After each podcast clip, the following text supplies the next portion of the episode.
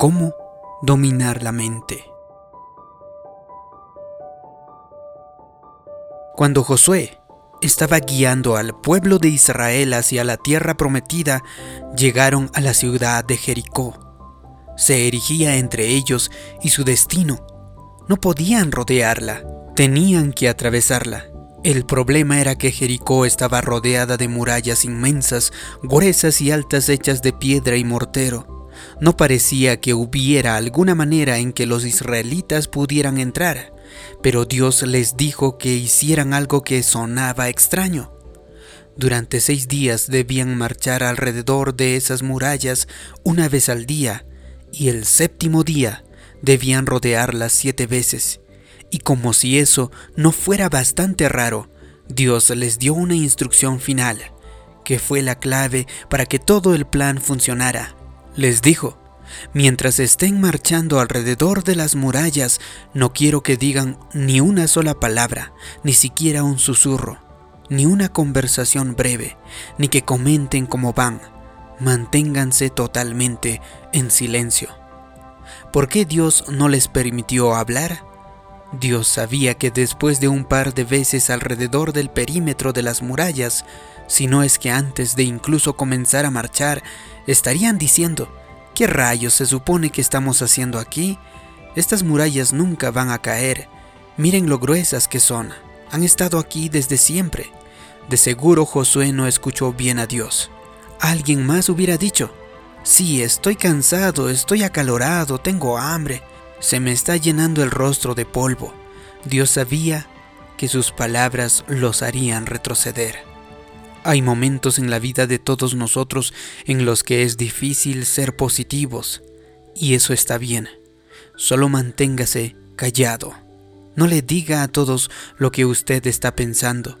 El pueblo de Israel marchó en silencio y ya sabe cómo terminó la historia.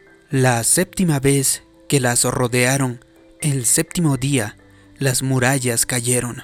Esta es la pregunta que quiero hacerle el día de hoy. ¿Podría ser que las palabras negativas lo estén manteniendo fuera de su tierra prometida? Pudiera ser que si usted permaneciera en silencio, que si no dijera nada y no hablara acerca de lo grande que es su problema, no se quejara de lo que no funcionó, no le dijera a un amigo cómo jamás tendrá éxito, probablemente las murallas que lo están deteniendo se derrumben Imagine que detrás de esas murallas está su sanidad, su promoción, que su sueño se haga realidad. Todos los días, digamos que usted está rodeando las murallas. ¿Qué está diciendo? Esta muralla nunca se va a caer. He tenido esta adicción desde la escuela. Nunca podré comenzar mi propio negocio. No conozco a las personas correctas. Dios nos está diciendo lo que le estaba diciendo a los israelitas. Si no puedes decir algo positivo y lleno de fe, no digas absolutamente nada. No permita que sus palabras negativas eviten que usted obtenga lo mejor de Dios. Si usted deja de hablar acerca de escasez, de carencia, ¿cómo no va a suceder algo y simplemente permanece en silencio? Dios puede hacer por usted lo que hizo por ellos. Él sabe cómo derribar esas murallas. Cuando estamos marchando alrededor de las murallas, algunas veces pasa un día tras otro sin que veamos que algo suceda. Al igual que los israelitas, los pensamientos vienen a dar vueltas alrededor de nuestra cabeza. No escuchaste bien a Dios. Nada está cambiando. Vas al trabajo cada semana y haces tu mejor esfuerzo, pero no has sido promovido y nunca va a suceder. Tal vez usted se pone a pensar. No, ese es un tiempo de prueba. Como los israelitas, usted está marchando alrededor de las murallas. Quizá esté en el día 5 o en el día 6. Eso simplemente significa que lo ha estado haciendo un año, dos años o cinco años. Seguramente ha pasado que ya tenía que haber sucedido. Pase esa prueba. No empiece a quejarse. No sea como ese primer grupo que se detuvo a la puerta de la tierra prometida y que dijo, Ah, ¿de qué sirve? Mejor vamos a quedarnos aquí. Cuando vengan los pensamientos negativos, deje que se mueran antes de nacer. Rehúsese a pronunciarlos. Rehúsese a profetizar derrota sobre su vida. Si usted hace eso, entrará en su séptimo día, como lo que sucedió con los israelitas. Esas murallas se derrumbarán, porque Dios es un Dios fiel. Él va a hacer lo que sea que le haya prometido. Así que todo está bien. En Segunda de Reyes 4 hay una historia de una mujer que era una buena amiga del profeta Eliseo. De hecho, ella le había construido una habitación adicional en su casa para que cuando Eliseo estuviera en la ciudad pudiera hospedarse allí. Un día, Eliseo le preguntó qué podía hacer por ella para devolverle el favor. Ella dijo, nada, Eliseo. A mi esposo y a mí nos está yendo bien. El asistente de Eliseo le hizo notar que la pareja no tenía hijos. El marido ya era una persona mayor. Antes de que Eliseo se fuera, le profetizó. El año que viene, por esta fecha, tendrás un hijo en tus brazos. Ella se emocionó mucho, parecía demasiado bueno para ser verdad, pero al siguiente año, tal como le dijo, tuvo un hijo. Cuando el muchacho tenía unos 10 años estaba en el campo jugando y le comenzó a doler mucho la cabeza. Lo llevaron a casa y lo pusieron en brazos de su madre, donde más tarde murió. ¿Puede imaginarse cómo se sintió esta madre? Tenía el corazón roto y se sentía devastada sin medida. Cargó a su hijo a la habitación del profeta y lo puso en la cama de Eliseo. Para la mayoría de las personas este sería el fin de la historia, pero no para esta mujer. Pidió un burro y dijo, voy a ver al profeta Eliseo. Le dijo a su asistente que cabalgara rápido y que no se detuviera a menos que se lo indicara. Cuando Eliseo vio el polvo levantándose hacia el cielo en un par de millas de distancia, vio que era su amiga, la mujer que le había construido una habitación adicional. Eliseo le dijo a su asistente Giesi, ve y averigua qué pasó. Giesi corrió para encontrarse con esta mujer en el camino. La detuvo y le dijo, Eliseo está preocupado, ¿por qué vienes inesperadamente con tanta prisa? ¿Está bien? ¿Está bien tu marido? ¿Está bien tu hijo? ¿Tú estás bien? Ella, hablando palabras de fe, simplemente dijo, todo está bien, y siguió adelante a toda velocidad.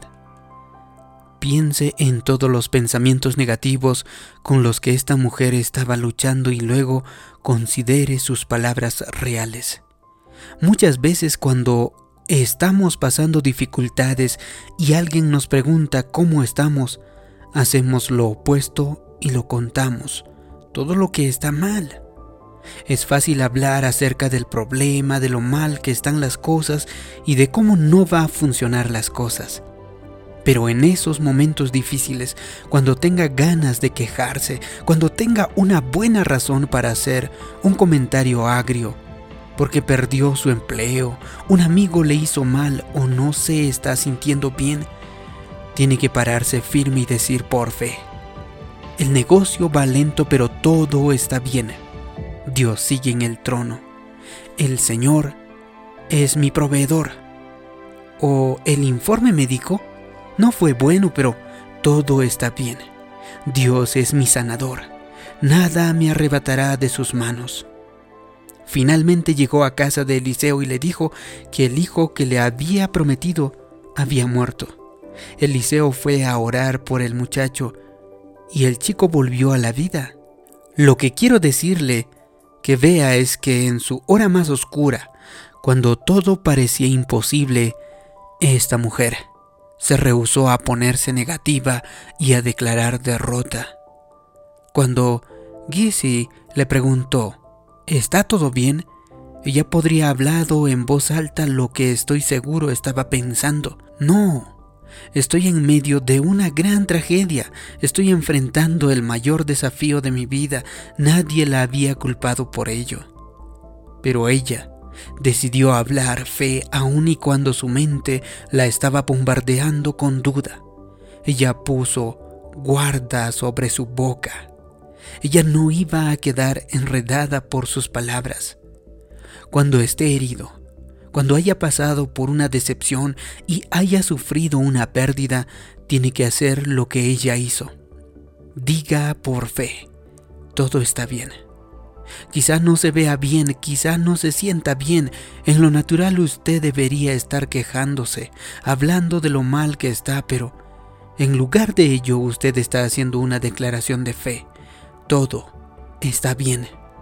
Justo en ese momento, es cuando la fuerza más poderosa del universo comienza a trabajar para usted. Si hace eso, yo creo y declaro que a pesar de las circunstancias difíciles en su vida, usted podrá superarlos, que volará mucho más alto, que superará cualquier tipo de dificultad y se convertirá en la persona que Dios le ha creado para ser. Si le ha gustado este vídeo y cree que puede ayudar a otras personas, haz clic en me gusta, compártelo y también suscríbete en este canal. Como siempre le pido que me deje abajo en los comentarios una declaración. Yo declaro, todo está bien. Así podré saber que le ha gustado este vídeo, que le ha ayudado. Gracias por su comentario. Gracias por suscribirte.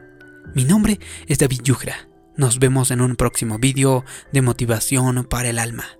Hasta pronto.